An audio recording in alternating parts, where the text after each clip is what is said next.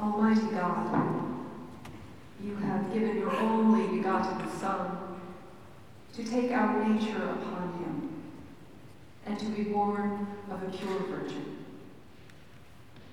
Grant that we who have been born again and made your children by adoption and grace may daily be renewed by your Holy Spirit. Through our Lord Jesus Christ, to whom with you and the same Spirit be honor and glory, now and forever. Amen. Good evening. Good evening and welcome to the Trinity College Chapel and our services of lessons and carols. We gather tonight to hear the message of God's love time of strife and fear in our world.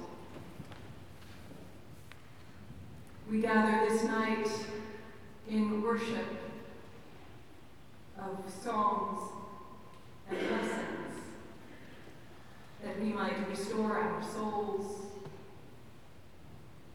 commit ourselves to love as God loves us, to strengthen ourselves to seek justice, and to restore our vision for God's peace.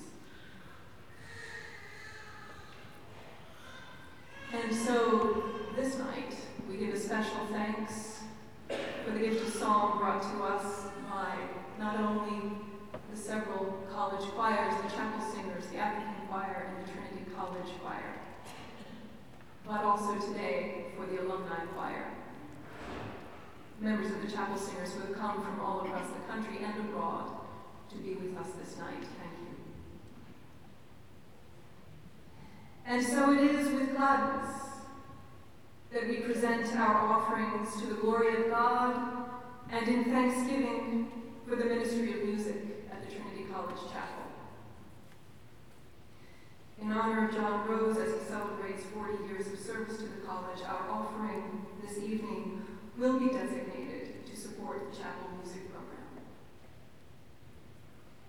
My friends, give thanks to the Lord and call upon his name.